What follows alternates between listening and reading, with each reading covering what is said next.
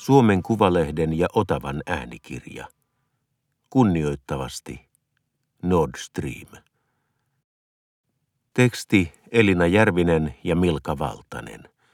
Julkaistu vuonna 2023. Lukija Jukka Pitkänen.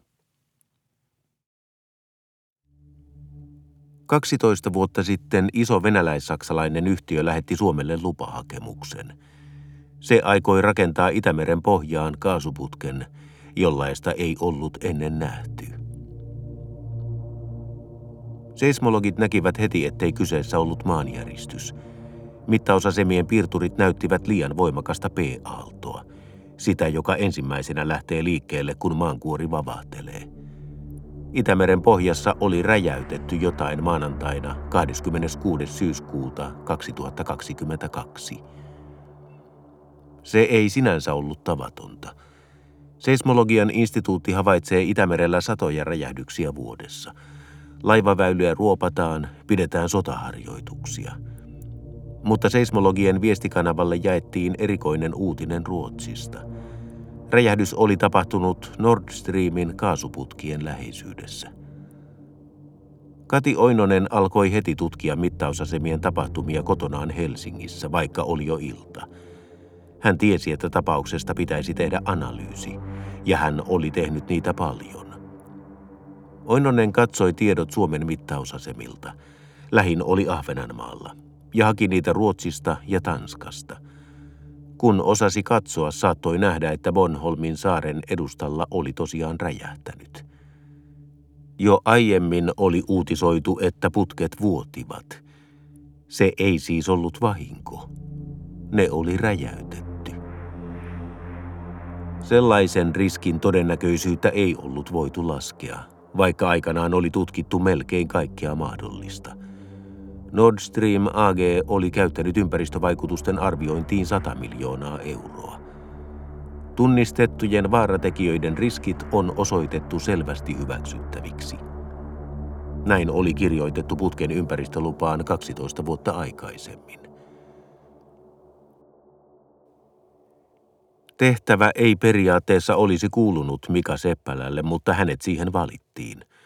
Puheenjohtajaksi kokoonpanoon, joka päättää saako Nord Stream AG rakentaa 374 kilometriä kaasuputkia Suomen edustalle. Ensimmäiset kokoukset pidettiin alkuvuonna 2008.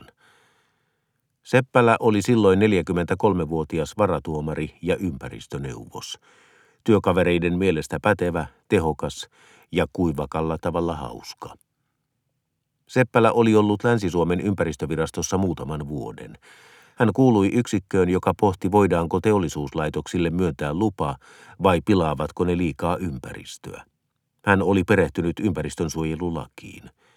Sen vuoksi hän oli ylipäänsä kiinnostunut oikeustieteestä 1980-luvulla.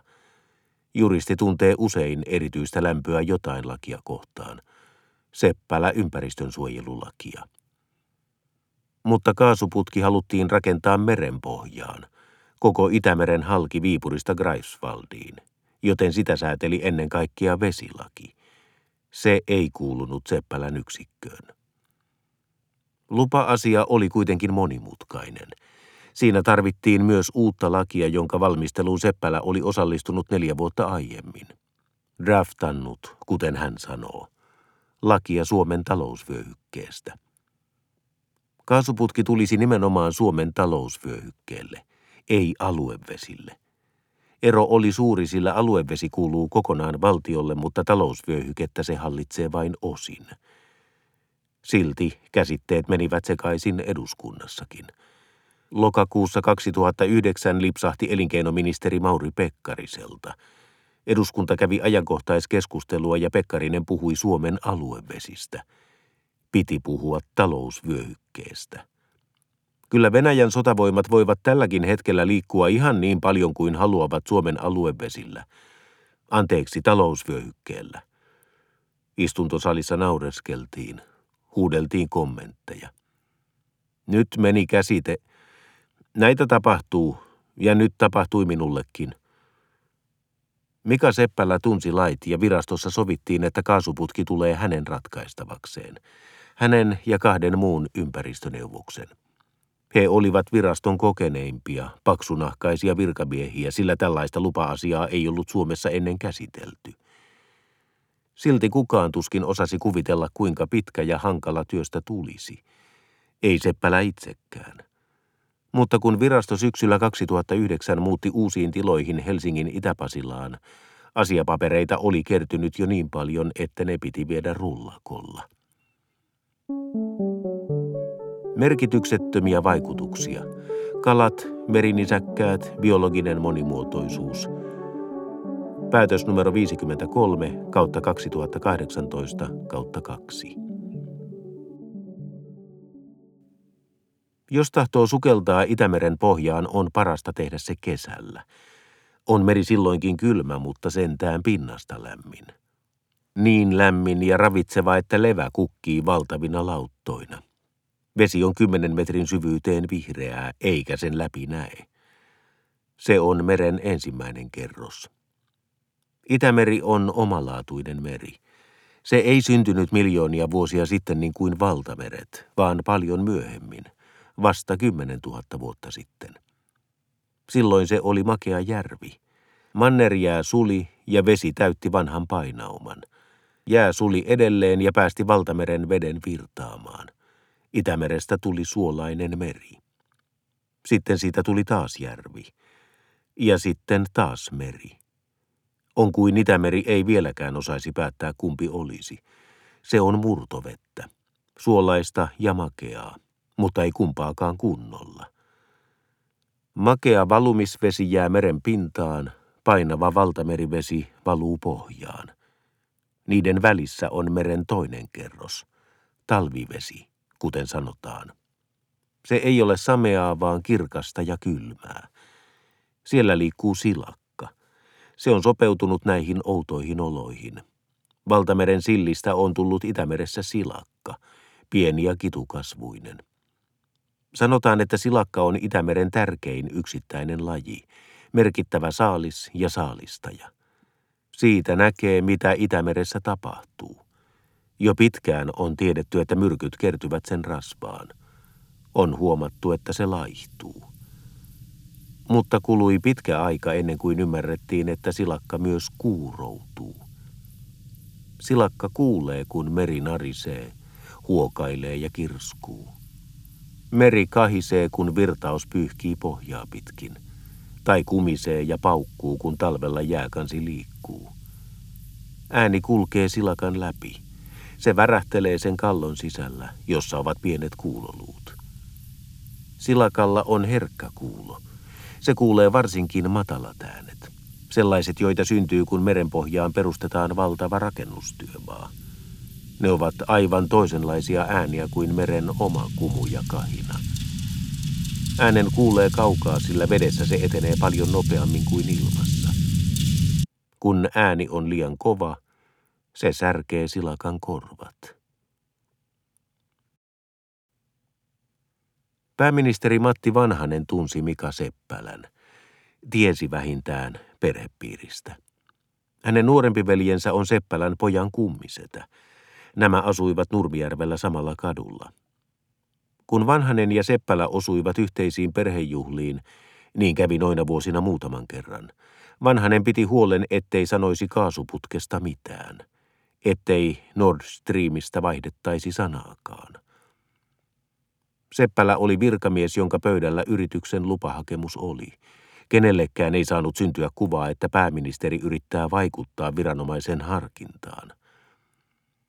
Vanhanen oli linjannut Suomen kantaa jo vuonna 2004. Niin hän sanoi myöhemmin eduskunnalle, kun kaasuputkesta keskusteltiin – Taisi olla vuonna 2004, kun ensimmäisen kerran jouduin tähän kansainvälisesti vastaamaan. Vastaus oli pitänyt antaa aika kylmiltään, hän muisteli jälkeenpäin. Oli kysytty, miten Suomi suhtautuu, ja vanhanen oli sanonut, että kolmijakoisesti. Ensiksikin, jos Venäjä ja Saksa haluavat rakentaa energiayhteistyötä, Suomi ei siihen puutu eikä sitä vastusta. Venäjän maaperästä oli löytynyt maakaasua enemmän kuin mistään muualta ja Eurooppa tarvitsi sitä. Omat varat ehtyivät ja kulutus kasvoi. Oli arvioitu, että reilun kymmenen vuoden kuluttua eli vuonna 2020 Euroopan maat toisivat jo 80 prosenttia kaasustaan muualta. Toiseksi, Suomi itse ei ole kiinnostunut kaasusta eikä putkesta siinä mielessä. Maakaasua käytetään täällä verraten vähän eikä enempään ole halua. Kolmanneksi vanhanen sanoi, että putki on Suomelle ympäristökysymys. Puhtaasti ympäristökysymys. Se tulisi Suomen talousvyöhykkeelle, joka ei ole valtion aluetta samalla tavalla kuin aluevesi. Muilla valtioilla on oikeus laskea sinne kaapeleita ja putkistoja. Näin sanoo YK merioikeusyleissopimus, merten perustuslaki. Rantavaltio ei saa haitata kaapeleiden tai putkistojen laskemista tai huoltoa. Suomi sitoutui sopimukseen kesällä 1996 ja sen nojalla laadittiin laki talousvyöhykkeestä. Se, jota Mika Seppälä oli draftaamassa. Lain mukaan Suomi voisi kieltää putken vain siinä tapauksessa, että se pilaisi kohtuuttomasti Itämerta. Ja tätä taas arvioisi ympäristölupavirasto. Juurta jaksain vanhanen ei ollut selittänyt asiaa, mutta siihen palattiin monta kertaa myöhemmin. Ja joka kerta siihen palattiin, kun vanhanen tapasi Venäjän pääministerin Vladimir Putinin. Jos kaasuputki ei ollut asialistalla virallisesti, Putin otti sen esiin kokouksen kuluessa. Näissä tilanteissa hänellä ei ollut kiire. Vanhanen selitti saman asian aina uudelleen. Pääministeri ei voi vaikuttaa Suomen päätökseen, se on viranomaisten käsissä. Tällainen on lupaprosessin luonne. Putinia tämä turhautti. En näe yhtään syytä, miksi emme voisi saada lupaa rakentaa kaasuputkea Suomen talousvyöhykkeen läpi, hän sanoi yhdessä tiedotustilaisuudessa kesäkuussa 2009. Ministerit olivat istuneet säätytalossa Helsingissä ja Vanhanen oli puhunut ympäristöllisesti hyväksyttävästä tavasta. Putin lausahti, että Vanhanen näyttää tuntevan aiheen paremmin kuin hän. On jopa tainnut laskea itsenne kaikki miinat, jotka on raivattava tieltä. On totta, ettei pääministeri Vanhanen voinut vaikuttaa ympäristölupaviraston harkintaan. Mika Seppälän työhön. Mutta Nord Stream AG tarvitsi periaatteellisen luvan myös hallitukselta. Suostumuksen siihen, että sai käyttää Suomen talousvyöhykettä. Yhtiö vetosi merten perustuslakiin ja siihen, että Euroopan unioni oli kolmea vuotta aiemmin nimennyt kaasuputken kärkihankkeekseen. Tällainen status sille oli annettu. Kyseessä oli Euroopan yleinen etu. Lokakuussa 2009 ministeri Mauri Pekkarinen selvensi eduskunnalle, että hallituksen suostumus oli ikään kuin maankäyttölupa. Käytännössä tarkoitettiin kaistaletta, joka oli 100 metriä leveä ja sijaitsi parinkymmenen kilometrin päässä Suomen rannikosta. Ja vaikka yleisesti puhuttiin kaasuputkesta, niitä oli oikeasti kaksi rinnakkain. Pekkarinen täsmensi. Se ei ole sadan metrin levyinen putki, vaan putki on sisämitaltaan yksi metri 15 senttiä.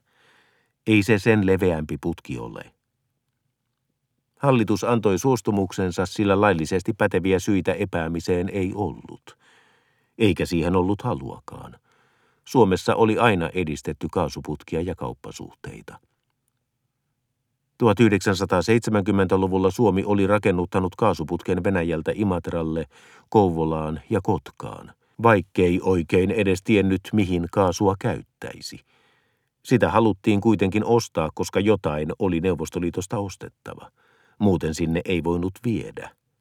Näin toimi bilateraalinen kauppa. 1990-luvulla pääministeri Paavo Lipponen oli ehdottanut, että Norjasta rakennettaisiin putki Ruotsiin ja Suomeen. Samaan aikaan Neste ja Gazprom olivat neuvotelleet toisesta reitistä, Venäjältä Suomeen ja Saksaan. Oli allekirjoitettu aiesopimuskin. Käyttäytymiseen kohdistuvat vaikutukset, jotka aiheutuvat erittäin lyhyistä melupiikeistä, ovat mahdollisia. Päätös numero 53 kautta 2018 kautta 2. Silakka osaa päästää lyhyitä kuplasarjoja, jotka kuulostavat matalalta sirkutukselta. Uskotaan, että näin se viestii parvensa kanssa. Jos meressä on liikaa melua, silakka ei kuule kunnolla. Se joutuu sopeutumaan, etsimään uusia taajuuksia, joilla viestiä. Huutamaan. Itämeri on täynnä melua. Ääntä, joka ei synny merestä, vaan ihmisen toiminnasta. Ihminen kuljettaa suurilla laivoilla matkustajia ja tavaraa. Räjäyttää, ruoppaa ja rakentaa. Kaikuluotaa, paaluttaa tuulivoimaa, laskee 1200 kilometriä kaasuputkia.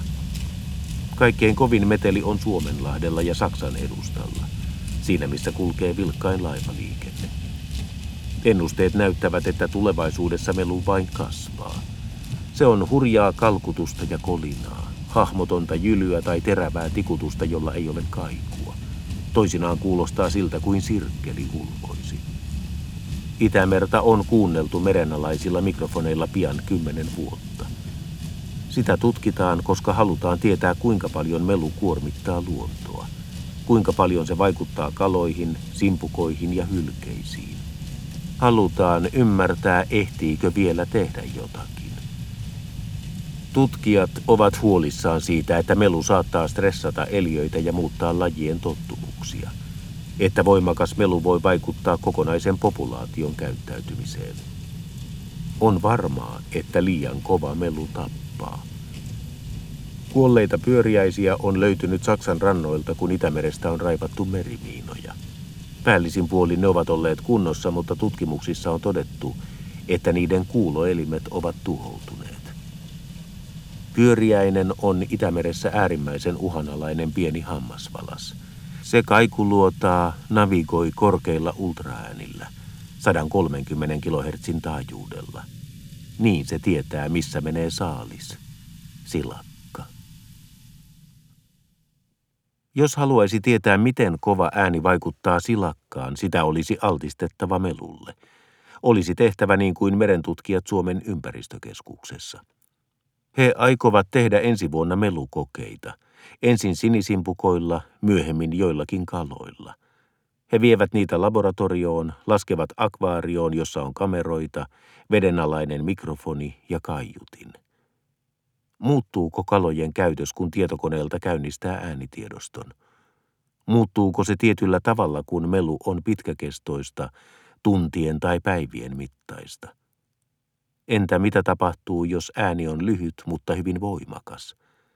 Erittyykö kalojen vereen stressihormonia? Sen näkee vasta, kun kuolleista ja pakastetuista kaloista otetaan näytteitä ja verrataan toisiin, jotka ovat olleet hiljaisuudessa. Mika Seppälä sai Nord Streamin virallisen hakemuksen 8. kesäkuuta 2009. Paperi oli paksua ja vaalean keltaista. Kun arkin nosti valoa vasten, saattoi erottaa vesileiman. Conqueror, laadukas brittiläinen merkki. Nord Stream AG haki kaasuputkille lupaa kunnioittavasti. Paperit oli kirjoitettu suomeksi, sillä ne oli laatinut nimekäs suomalainen asianajotoimisto Kastreen ja Snellman. Yrityksen oma postiosoite vei Sveitsiin Zugin kaupunkiin. Grafenauveg 2. Samassa pikkukaupungissa on usean monikansallisen yrityksen pääkonttori, sillä verotus on siellä olematonta. Nord Stream AGn suurin omistaja oli venäläinen Gazprom, sitten saksalaiset E.ON, Ruhrgas ja BASF. Seppälä tunsi hankkeen jo melko hyvin – Tiesi hakemuksen sisällöstä ja liitteistä, joita oli monta sataa sivua. Hän oli oppinut tuntemaan ihmisiäkin, koska oli istunut Nord Streamin konsulttien kanssa ensimmäisissä palavereissa jo pari vuotta aiemmin. Seppälältä oli kysytty, millainen Suomen lupaprosessi oli ja mitä kaikkia hakemusta varten piti selvittää. Ympäristölupavirastossa kokouksia oli ihmetelty. Miksi Seppälä käyttää aikaa niihin, vaikkei hakemustakaan ole jätetty? Juttu ei ole aidosti vireillä. Sellainen ei ollut virkamiehille tyypillistä. Seppälä oli sanonut, että asiakirja-aineistosta tulisi joka tapauksessa niin suuri, ettei sitä kukaan voisi kerralla nielaista. Siksi sitä oli parempi käydä ennalta läpi. Oli käynyt selväksi, että jos Seppälän ryhmä ei antaisi kaasuputkelle lupaa, sitä ei rakennettaisi ollenkaan. Sitä ei käytännössä voisi rakentaa. Viro oli nimittäin kieltänyt syksyllä 2007 kaiken operoinnin omalla talousvyöhykkeellään. Ja jos Venäjältä aikoi päästä Itämerta länteen, piti kulkea joko Viron tai Suomen kautta. Viron kautta kulkevasta reitistä oli jonkin verran puhuttu. Suomen ympäristöministeriö oli sitä itse asiassa esittänyt. Etelämpänä meri oli syvempi ja pohja tasaisempi. Parempi putkelle. Mutta Viro ei luottanut Venäjään. Se ei antanut Nord Streamille lupaa edes tutkia merenpohjaa, vaikka merten perustuslain mukaan olisi periaatteessa pitänyt. Talousvyöhykkeelle saavat muut valtiot laskea putkistoja. Itämeri ei ole kaasuputkelle sopiva paikka, sanoi ulkoministeri Urmas Paet syyskuussa 2007. Nord Stream arvosteli päätöstä. Ei vaikuta perustuvan pelkkään laintulkintaan, sanoi aluejohtaja suomalainen Sebastian Sass. Mutta Nord Stream ei haastanut Viron päätöstä. Se ei halunnut pitkällisiä oikeuskäsittelyjä. Yhtiö keskittyi Suomeen. Mika Seppälä luki paljon junassa. Hän kulki Tampereella, Seinäjoella ja Vaasassa. Aluehallintovirastoja perustettiin ja syksystä 2009 alkaen Seppälä juoksi kokouksissa. Junan vaunussa hän istui usein kuulokkeet päässä ja kuunteli ZZ Topia, teksasilaisten partamiesten bluesrockia. Seppälän piti pohtia millaisia haittoja kaasuputkesta koituisi ja toisaalta mitä hyötyä siitä olisi. Tällaiseen intressivertailuun lupa perustui. Jos hyöty on huomattava menetyksiin verrattuna, lupa voidaan myöntää. He olivat jakaneet tehtäviä kokoonpanon kesken. Seppälä keskittyi juridiikkaan, ympäristöneuvos Hannu Kokko ympäristövaikutuksiin ja ympäristöneuvos Tapio Kovanen tekniikkaan. Kukaan ei millään pystynyt lukemaan kaikkea. Ryhmän neljäs jäsen, esittelijä Johanna Juvonen, kokosi kaiken yhteen ja kirjoitti tekstit. Kuukaudet kuluivat ja työstä tuli yhä yksityiskohtaisempaa. Siitä tuli hankalampaa. Oliko kaikki mahdollinen otettu huomioon? Seppälä pyysi laskelmia riskeistä, joita oli hyvin vaikea arvioida. Millä todennäköisyydellä kaasuputki repeää merenpohjassa ja samaan aikaan pinnalla kulkee laiva? Jos nimittäin näin käy, laiva kaatuu. Pieni alus uppoaa. Kaasu työntyy patsaana ylös ja veden noste häviää, vaikka vettä olisi 60 metriä. Nord Stream toimitti laskelman. Se toimitti aina lisäselvitykset mukisematta. Mitä vain tarvitsette, konsultit olivat sanoneet. Lopputulos oli luokkaa kerran kymmenessä tuhannessa vuodessa. Oliko riski siis pieni vai suuri? Miten arvioida tulosta? Lopulta Seppälä päätyi siihen, että riski oli pieni. Hän vertasi tulosta ydinvoimalla onnettomuuksien todennäköisyyksiin ja niistä tehtyihin lupa-arvioihin. Hyvin pieni. Puolustusvoimilta hän tiedusteli toisen skenaarion mahdollisuutta. Voitaisiinko putki tuhota, vaikka räjäyttää?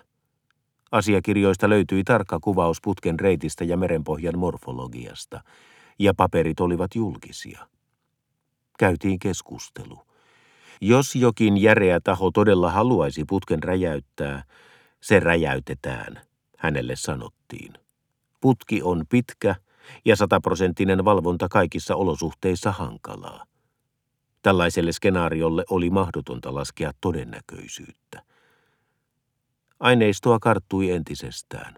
Kohdattiin uusi ongelma, pyydettiin vastaus, saatiin selvitys – kun paperit myöhemmin arkistoitiin, niitä oli 15 isoa pahvimapillista. Yli 10 000 sivua. Seppälä ei ollut antanut ratkaisulle aikataulua. Ei niin voinut tehdäkään. Virkamiehet käyttävät ajan, jonka tarvitsevat. Joku oli joskus sanonut, että tällaisen ympäristöluvan ratkaiseminen vastaa tekniikan lisensiaatin työtä. Joitakin kertoja aikataulua kysyttiin. Venäjän suurlähetystön virkailija soitti kerran ja tiedusteli varovasti. Muutamasta ministeriöstä otettiin yhteyttä. Paavo Lipponen ei soittanut koskaan. Hänestä oli tullut Nord Stream AGn konsultti, ja nimitys oli saanut paljon julkisuutta. Seppälä oli miettinyt, alkaako puheluita tulla. Ei tullut ainuttakaan. Kahdeksan kuukauden jälkeen näytti siltä, että ratkaisu alkaisi olla valmis. Kaikki niin tarkasti selvitetty, ettei myöhemminkään löydettäisi puutteita. Jopa lintujen muuttoa oli ajateltu. Se oli ollut Seppälän henkilökohtainen huoli ja hän oli pohtinut siitä määräystä papereihin. Jos Itämeren aalloilla levähtäisi parvi alle ja juuri kun merenpohjaa raivattaisiin, lintuja ei saisi häätää. Olisi odotettava, että allit lähtevät itse, vaikka viivästystä tulisi tunti pari. Allit ovat pieniä sukeltaja sorsia, monen mielestä Suomen kauneimpia lintuja. Siitä Seppälä ei ollut aivan varma. Haahkakin on kaunis. Ja töytöhyypästä hän oli aina pitänyt. On joskus ajatellut, että on itsekin vähän kuin töytöhyyppä. Seppälä on harrastanut lintuja koko ikänsä. Mikäli raivauskohteen läheisyydessä on merkittäviä parvia levähtäviä tai ruokailevia merilintuja, raivaustoimenpiteisiin ei saa ryhtyä ennen kuin parvet ovat väistyneet. Lupapäätös numero 83 kautta 2009 kautta 2. Tiedettiin, että Itämeressä oli miinoja, mutta sitä ei tiedetty, että meri on täynnä niitä – eikä vain miinoja, vaan kasoittain sotatarvikkeita.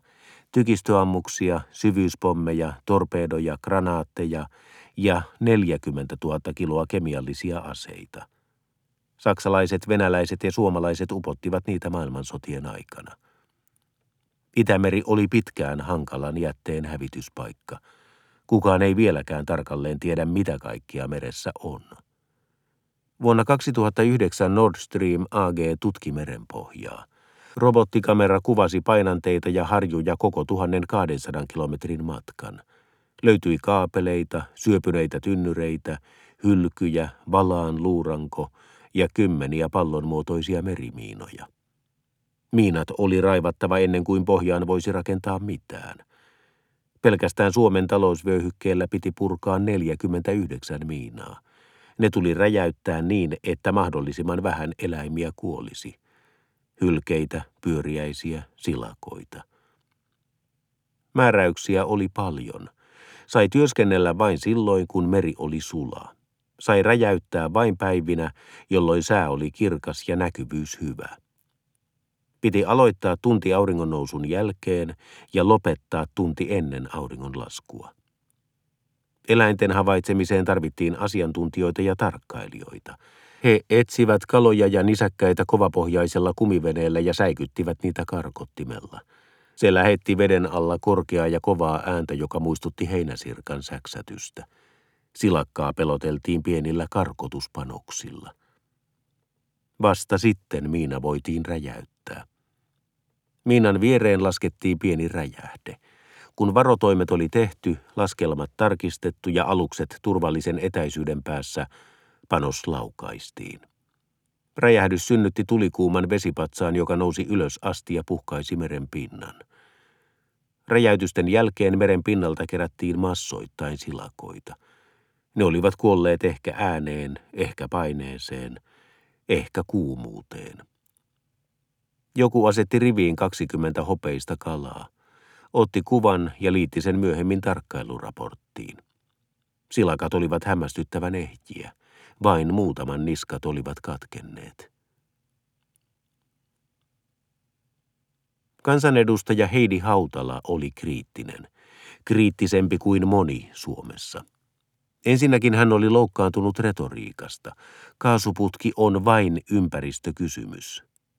Miten niin vain? Hän oli tuohtunut myös Paavo Lipposen roolista. Entinen eduskunnan puhemies käytti työhuonetta eduskunnassa, vaikka oli Nord Streamin lobbari ja ajoi selvästi Venäjän etuja. Kaiken kaikkiaan oli lapsellista kuvitella, ettei Venäjällä olisi tässä muitakin pyrkimyksiä, valtapoliittisia ja turvallisuuspoliittisia, että se haluaisi tehdä vain kauppaa. Hautalan mielestä tätä keskustelua ei haluttu käydä Suomessa. Käytiinkö sitä Euroopassa? Venäjä ei aikonut rakentaa putkea yksin. Oli myös Saksa. Oli vaikutusvaltainen Gerhard Schröder, Saksan entinen liittokansleri, joka nimitettiin Nord Streamin hallintoneuvoston puheenjohtajaksi. Saksassa oli vuosikymmeniä ajateltu, että taloudellinen yhteistyö oli se, joka takasi rauhan ja edisti demokratiaa Venäjällä. Vandel durch Handel. Muutosta kaupankäynnillä. Schröderiä kyllä arvosteltiin. Kuten arvosteltiin sitäkin, että Saksa teki Venäjän kanssa kahdenvälisen sopimuksen ja ohitti muut EU-maat – horjutti EUn solidaarisuutta, niin kuin Baltian maissa ja Puolassa todettiin. Puolan pääministeri sanoi, että halvempaa olisi ollut vetää putki maan päällä ja Puolan kautta. Toki Puola olisi tällöin saanut myös mittavat kauttakulkumaksut. Osin oli kyse tästäkin. Keväällä 2009 Hautala puhui kaasuputkesta Helsingissä. Vihreät järjesti paneelikeskustelun. Onko Nord Stream kaasuputken ympäristöhaittoja aliarvioitu? Paikalla oli ympäristötoimittaja Grigori Pasko. Hän oli yksi Hautalan kontakteista, joiden avulla tämä seurasi tapahtumia Venäjällä. Pasko oli tuomittu vuosituhannen alussa vakoilusta ja maanpetoksesta Venäjällä. Hän oli kuvannut, kuinka Venäjän laivaston säiliöalukselta oli kaadettu radioaktiivista jätettä Japanin mereen. Nyt Pasko oli kuvannut dokumentin Itämerellä – haastatellut rantavaltioiden ihmisiä ja seurannut kaasuputken reittiä. Dokumentti katsottiin keskustelun aluksi. Sen nimi oli Buried at Sea, mereen haudattu.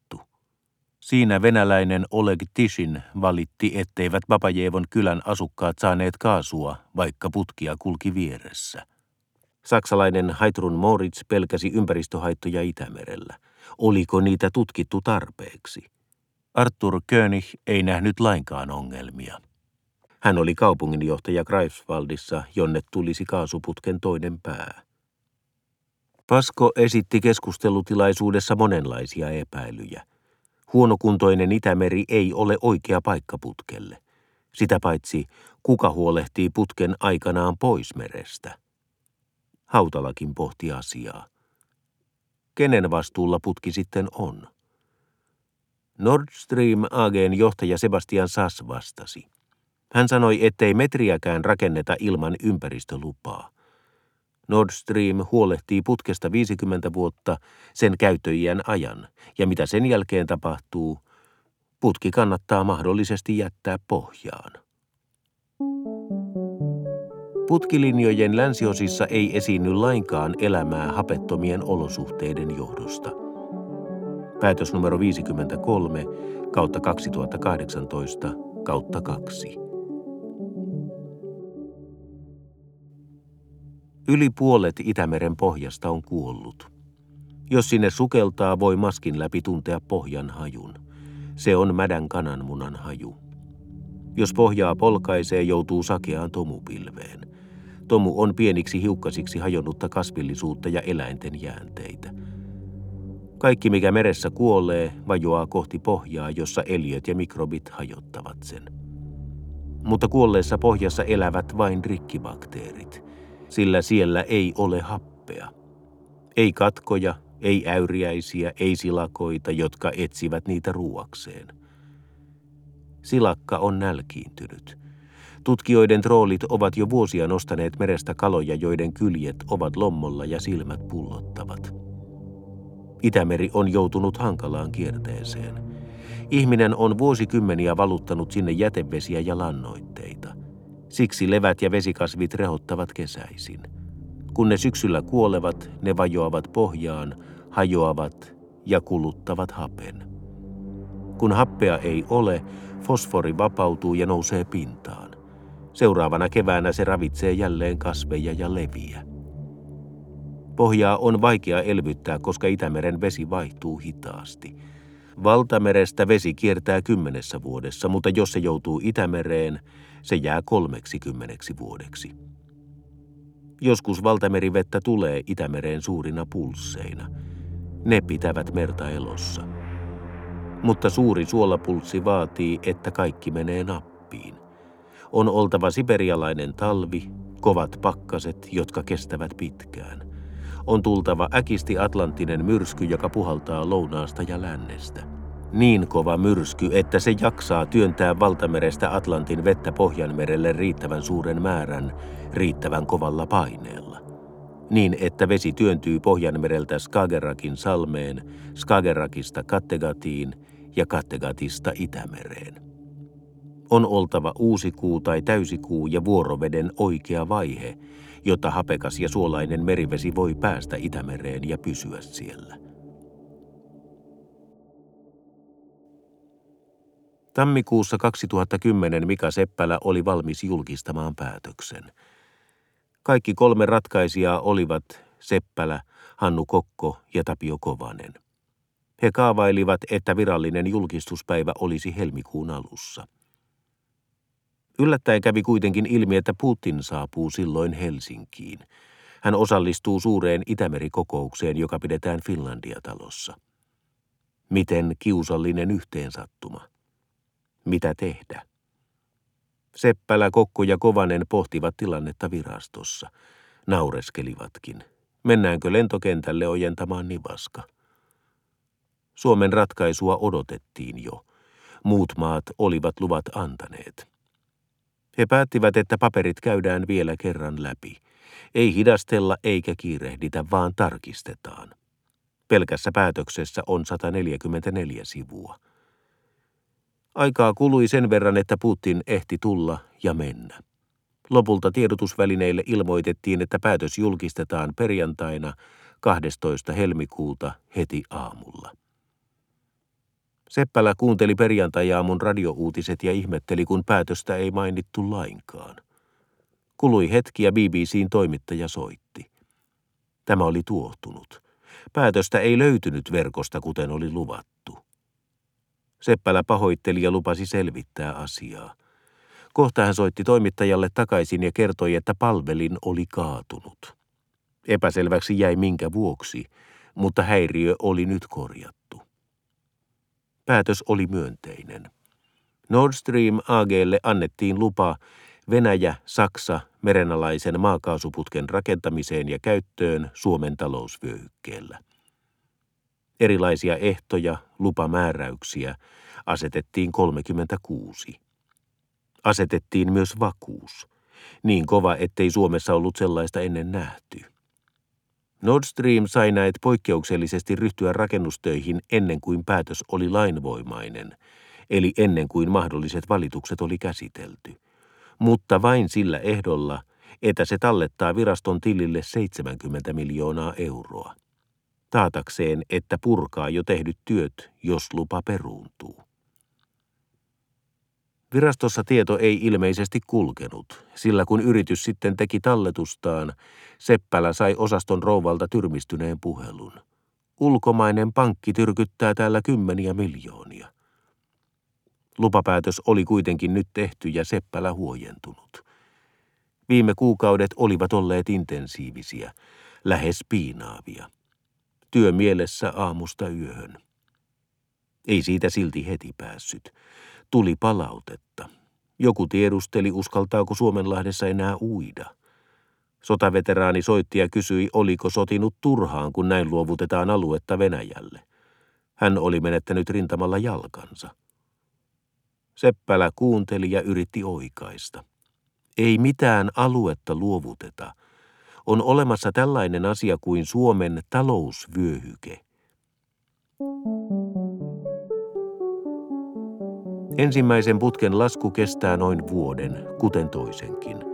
Päätös numero 4 kautta 2010 kautta 4.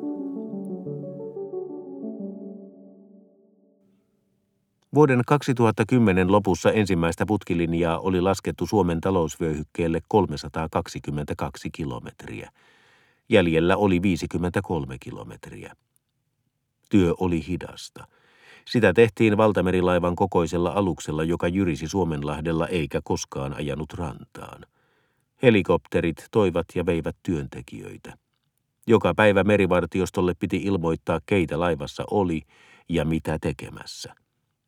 Yhteyslaivat toimittivat kaasuputkea 12 metrin mittaisina paloina, joista jokainen painoi 24 000 kiloa. Ne olivat teräsputkia, päältä karkeaa betonia ja sisältä punaiseksi maalattua kiiltävää terästä. Sisähalkaisia 115 senttiä, niin että sisään olisi melkein mahtunut kapea parisänky. Palat hitsattiin yhteen kannella, liitettiin putken jatkoksi ja laskettiin suurta kourua pitkin alas keskimäärin 88 metrin syvyyteen. Laiva eteni kaksi kilometriä päivässä, vaikka töitä tehtiin vuorokauden ympäri. Koskaan ei ollut rakennettu näin pitkää vedenalaista maakaasuputkea. Oli vain kolme alusta, joita voitiin käyttää sellaisen rakentamisessa. Italialaiset Castoro Sei ja Castoro Dieci ja maailman suurin putkenlaskualus, sveitsiläinen Solitaire. Nord Stream AG oli varannut työhönne kaikki. Lopulta 1200 kilometrin putki oli kolmessa osassa merenpohjassa. Siellä ne oli liitettävä yhteen hitsaamalla. Se on niin vaikeaa, että maailmassa vain 30 ihmistä pystyy siihen. Ensimmäinen putki oli valmis kesäkuussa 2011. Kaasu alkoi virrata marraskuussa. Sinä päivänä kaikki hymyilivät leveästi. Saksan liittokansleri Angela Merkel violetissa samettijakussa, miehet tummissa puvuissa ja erilaisissa kravateissa. Venäjän presidentti Dimitri Medvedev viininpunaisessa, Gerhard Schröder pilkullisessa, EUn energiakomissaari Günther Oettinger tumman sinisessä. He asettuivat kuvaan. 13 eurooppalaista johtajaa ja kiersivät ison valkoisen venttiilin auki. Kaasuputki vihittiin käyttöön Lubminin lomakeitaassa Saksassa 8. marraskuuta 2011. Arvovieraita oli satoja. Kohta Itämeren ali kulki 55 miljardia kuutiometriä kaasua vuodessa. Se ei kuitenkaan riittänyt. Samaan aikaan Nord Stream suunnitteli jo uutta putkilinjaa, niin että putkia kulkisi merenpohjassa yhteensä neljä – kaikki samaa reittiä mukaillen. Eurooppa tarvitsi kaasua. Ellei Nord Stream 2-hanke toteudu, seurauksena on tuontivaje, luki lupapapereissa keväällä 2018. Ne eivät tulleet enää Mika Seppälän pöydälle. Hän oli vaihtanut työpaikkaa. Suomi antoi luvan, kuten oli antanut kahdeksan vuotta aiemmin. Lainsäädäntö ei ollut muuttunut. Mutta keskustelu oli muuttunut. Suomessa, Ruotsissa, Tanskassa, Saksassa, Yhdysvalloissa. Venäjä oli miehittänyt Krimin. Länsimaat olivat tuominneet ja asettaneet talouspakotteita, ja nyt lisättäisiin suoraa kaasukauppaa Venäjän kanssa. Nord Stream 2 valmistui syksyllä 2021 ja maksoi lähes 10 miljardia euroa mutta sitä ei koskaan otettu käyttöön. Helmikuussa 2022 Saksan liittokansleri Olaf Scholz sanoi, että tilannekuva oli muuttunut. Alkoi näyttää selvältä, että Venäjä hyökkäisi pian Ukrainaan. Vieläkään ei voida sanoa, kuka räjäytti kaasuputket syyskuussa 2022. Venäjä on syyttänyt Britanniaa.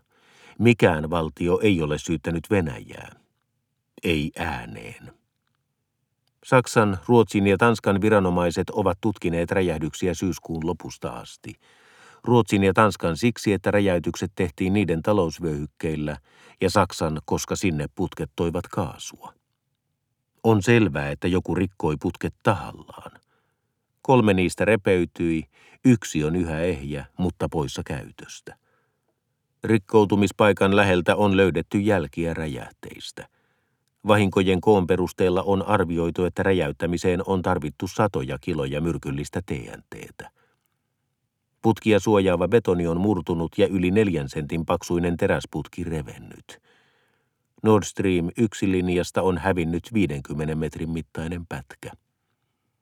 Yli 100 000 tonnia maakaasua on purkautunut ilmaan. Maakaasu ei liukene veteen, vaan purkautuu patsaana pintaan. Se on metaania, hajutonta, väritöntä, viidestä kymmeneen asteen lämpöistä. Viikon ajan se kupli meressä kuin neljä valtavaa lähdettä. Suurimman halkaisia oli kilometrin. Kaikki eläimet, jotka jäivät sen sisään, kuolivat.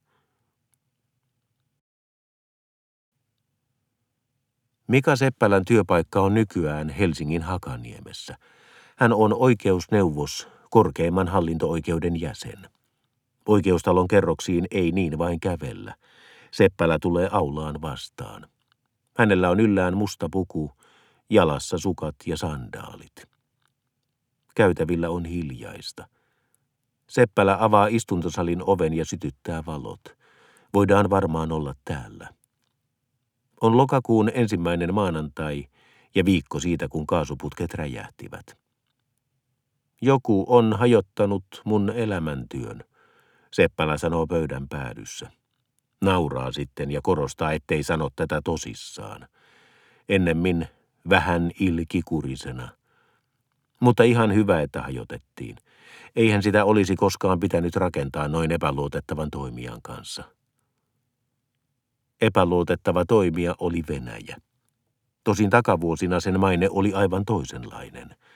Venäjä oli nimenomaan luotettava energian toimittaja. Se vei ulkomaille, vaikka omat kansalaiset kituuttivat. Mutta poliittinen harkinta ei kuulunut Seppälälle. Oikeusharkinta kuului. Salliiko Suomen laki kaasuputken vai ei? Jos asia olisi vireillä tänään, lopputulos olisi todennäköisesti ihan sama, hän sanoo. Lainsäädäntö on sama kuin silloin. Työtehtävästä on yli 12 vuotta, mutta Seppälä muistaa kuukaudet hämmästyttävän hyvin. Hän muistaa, kuinka katsoi YouTube-videoita merimiinoista ja upposi toisen maailmansodan taisteluihin turhankin syvälle. Hän muistaa, kuinka levitti robottikameran kuvarullaa viraston pöydälle – juuri tällaiselle pitkälle pöydälle, ja tutki työryhmän kanssa merenpohjaa. Oliko tuossa miina tai hylky, jokin mikä piti ottaa huomioon? Ei, siinä oli ostoskärry.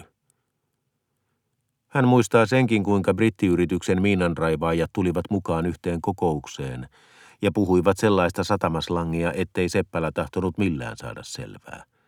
Entistä sukellusveneen miehistöä – hänelle kerrottiin myöhemmin. Seppälä on ollut ratkaisemassa muitakin vaikeita ympäristölupia, kuten Helsinki-Vantaan lentoasemaa ja Kilpilahden öljynjalostamoa. Tietyllä tavalla yhtä ikäviä, hän sanoo. Mutta kaasuputki on kuitenkin ollut isoin ja hankalin. Yleisesti arvioiden putkilinjan jättäminen paikoilleen vaikuttaa meriympäristöön vähemmän kuin sen poistaminen. Päätös numero 53 kautta 2018 kautta 2.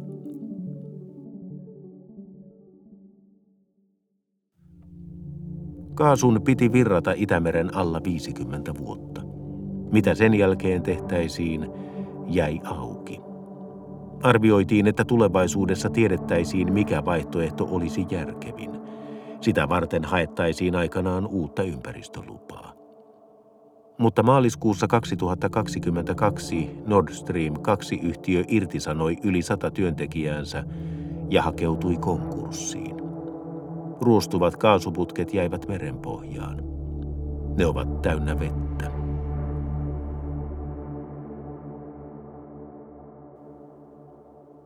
Kunnioittavasti Nord Stream. Äänikirjassa on lainattu Länsi-Suomen ympäristölupaviraston lupapäätöstä vuodelta 2009. Etelä-Suomen aluehallintoviraston ympäristölupaa vuodelta 2010 ja Etelä-Suomen aluehallintoviraston ympäristölupaa vuodelta 2018. Lähteenä käytetty Pekka Itälän Pro Gradu-tutkielmaa Meille tämä kaasuputki ei ole ulko- ja turvallisuuspoliittinen kysymys – ja Kai Myrbergin, Matti Leppärannan ja Harri Kuosan kirjaa Itämeren fysiikka, tila ja tulevaisuus.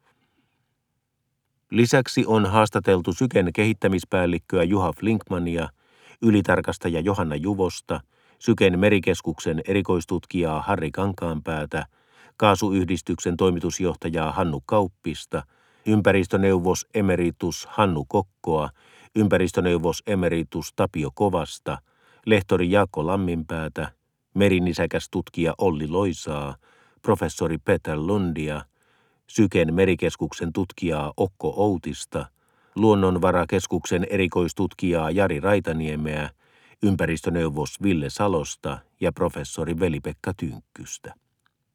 Artikkelia varten on saatu apurahaa journalismin edistämissäätiöltä Jokesilta. Elina Järvisen ja Milka Valtasen artikkeli Kunnioittavasti Nord Stream päättyy tähän.